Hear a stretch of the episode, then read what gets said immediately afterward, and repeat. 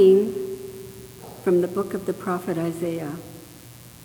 Thus says the Lord Everyone who thirsts, come to the waters. And you that have no money, come, buy and eat. Come, buy wine and milk without money and without price. Why do you spend your money for that which is not bread, and your labor for that which does not satisfy? Listen carefully to me, and eat what is good, and delight yourselves in rich food. Incline your ear and come to me. Listen so that you may live. I will make you an everlasting covenant, my steadfast, sure love for David. The word of the Lord.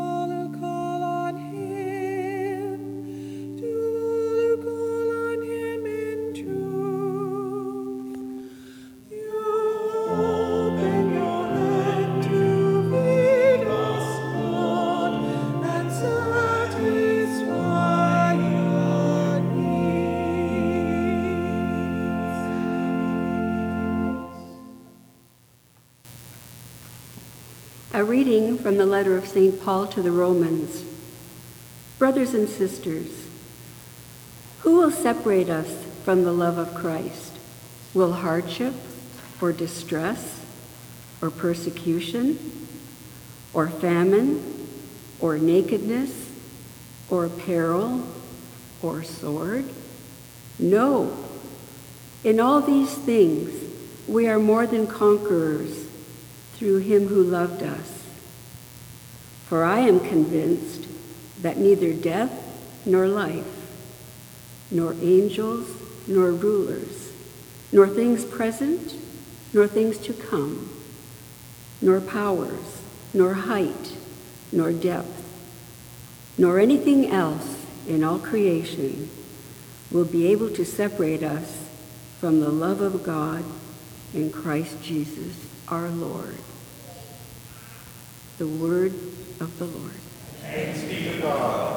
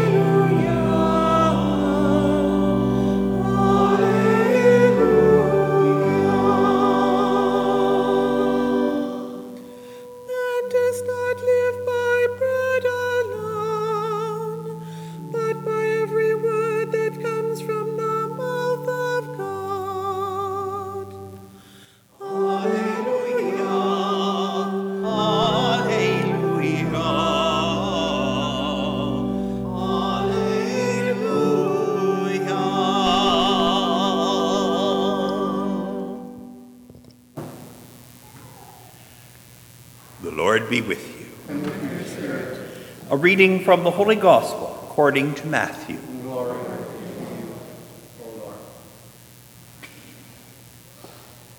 When Jesus heard that Herod had beheaded John the Baptist, he withdrew in a boat to a deserted place by himself. But when the crowds heard it, they followed him on foot from the towns.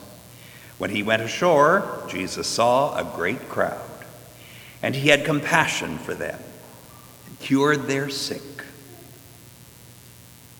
When it was evening, the disciples came to him and said, This is a deserted place, and the hour is late now. Send the crowds away so that they may go into the villages and buy food for themselves. Jesus said to them, They need not go away. You give them something to eat. They replied, We have nothing here but five loaves and two fish. And he said, Bring them here to me. Then Jesus ordered the crowds to sit down on the grass. Taking the five loaves and the two fish, he looked up to heaven and blessed and broke the loaves and gave them to the disciples and the disciples gave them to the crowds. And all ate and were filled. And they took up what was left over of the broken pieces, twelve baskets full. And those who ate were about 5,000 men, besides women and children. Gospel of the Lord. Praise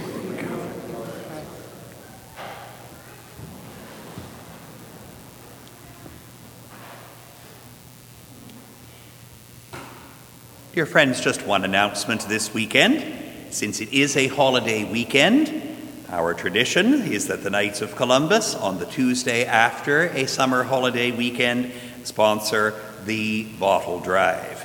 So this will be taking place on Tuesday, the 4th of August, out in the parking lot of the parish between 4 and 6 p.m. Your used bottles, empties, can be brought and as always, all of the donations which are made go to the wonderful work of Special Olympics. The bottle drives are proving this year to be enormously successful, and your patronage of this very important and special work of generosity is deeply appreciated.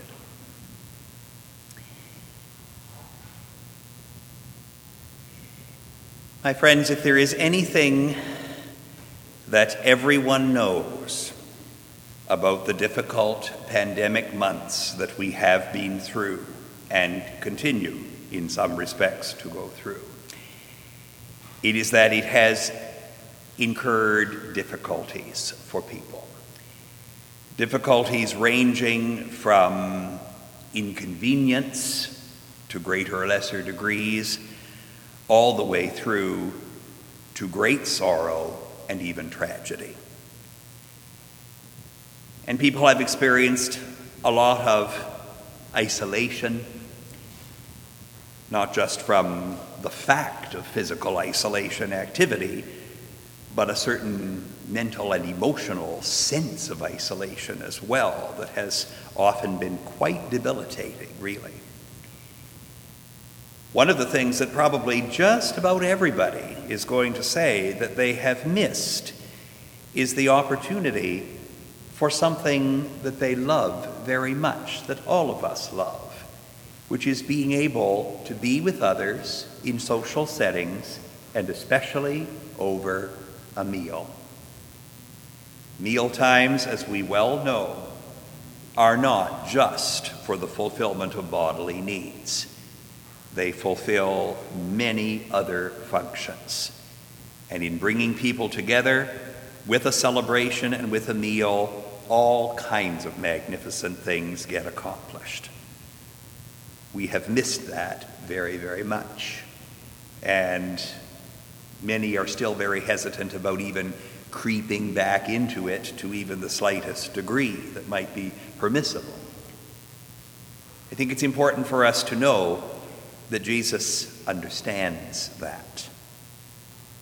And if there is any passage short of the Last Supper itself that reveals the importance that Jesus associated with food and what it symbolized and how it draws people together.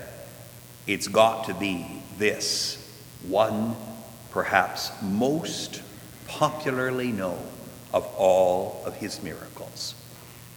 A rare example of a miracle that all four Gospels record, though in different ways, where Jesus multiplies the loaves and the fishes and feeds the hungry thousands.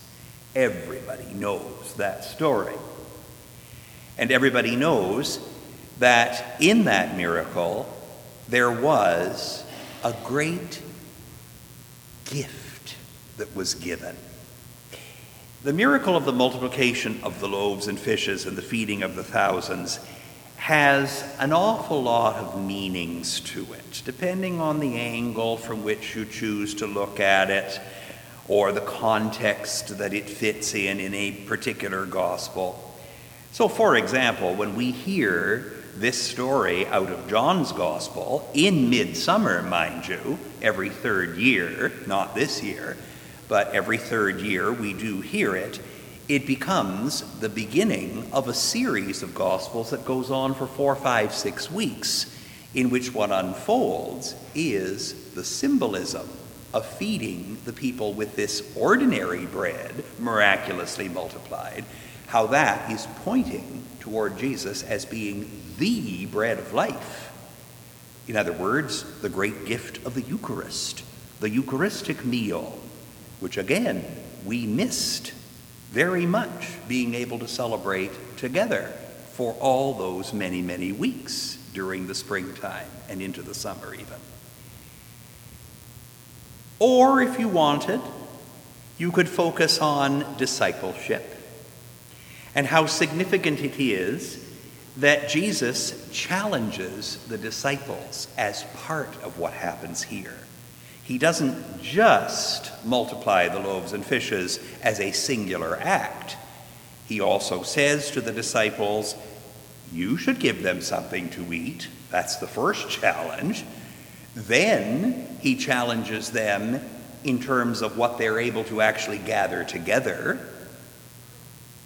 Then he challenges them after he has said the blessing over the paltry amount that they bring in to start distributing it, which itself requires risky action on their part because it sure doesn't look like it's any more than it was before, but they are being called to go and to just start distributing it, and it begins to multiply right in front of their eyes. And then that very curious detail that's always at the end of the story, where they are asked by Jesus to go and gather up the fragments that are left over. And it's always baskets and baskets and baskets full of fragments from what was so little to start with, even though in between everybody had eaten as much as they wanted and were completely satisfied. All of those kinds of things rolled together point to the fact that the disciples are going to themselves be ones who will be going forth to give the bread, the bread of abundance the food that nourishes. That's going to be their task in days and years to come. Or oh, you could make all kinds of things emerge from this story that help you to appreciate it and to value it. What I found this time around that was really striking me in a way that perhaps it never had before is how it begins. In particular, here in Matthew's Gospel, you note that the story begins with Jesus being somewhat melancholy, having just heard the word of the murder, the execution of John the Baptist. He withdraws to a deserted place by himself and yet, of course, the crowds follow him. He sees the crowds coming towards him, even though he wanted some quiet time to be alone, perhaps in his grief and in prayer. He sees the crowds coming, and he has compassion on them and he teaches them and he cures their sick and so on. So you already see his tenderness and his care working for these people, the ones who have so often been referred to as the lost and abandoned sheep without a shepherd, whom he cared about so much. But then comes a detail I've never paid attention to.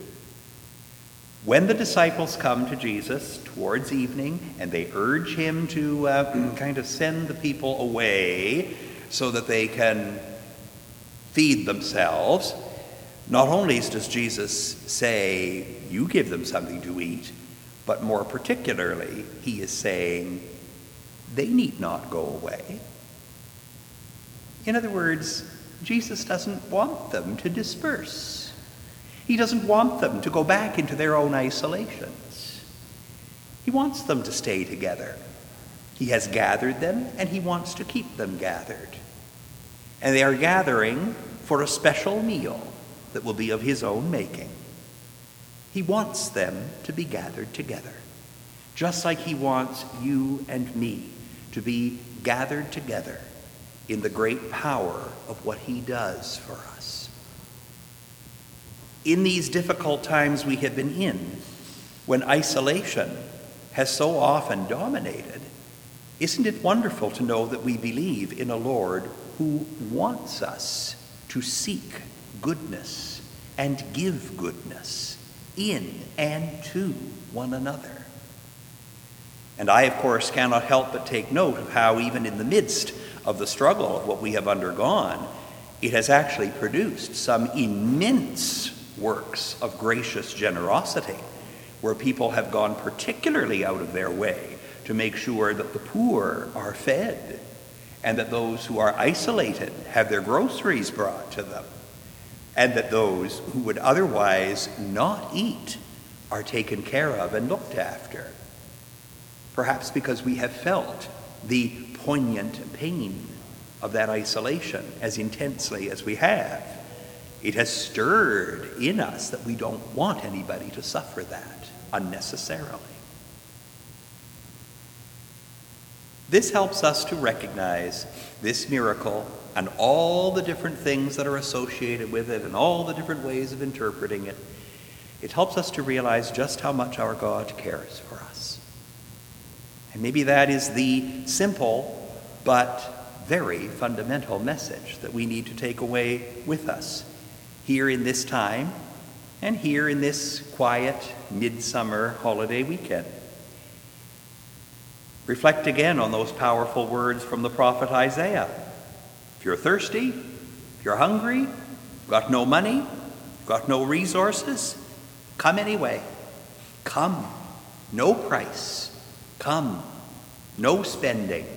Just come and be filled with the abundance of the rich food that I have to give you.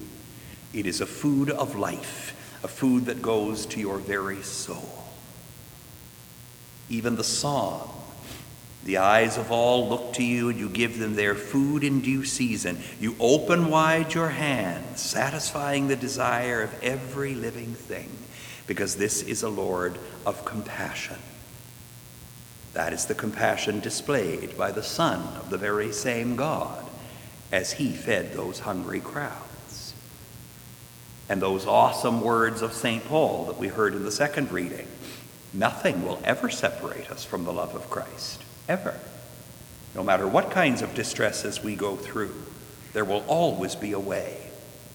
Neither death, nor life, nor any powers, nothing at all can separate us from the love of God in Christ Jesus our Lord, a love that desires that we be fed, that we be nurtured, and that we be a grace of feeding and nurturing to one another. In the physical bread of food and justice, and in the spiritual bread of life that nourishes us for everything that we must endure here at the table of the Eucharist. Continue then to draw close to the Lord and to know that He cares about you.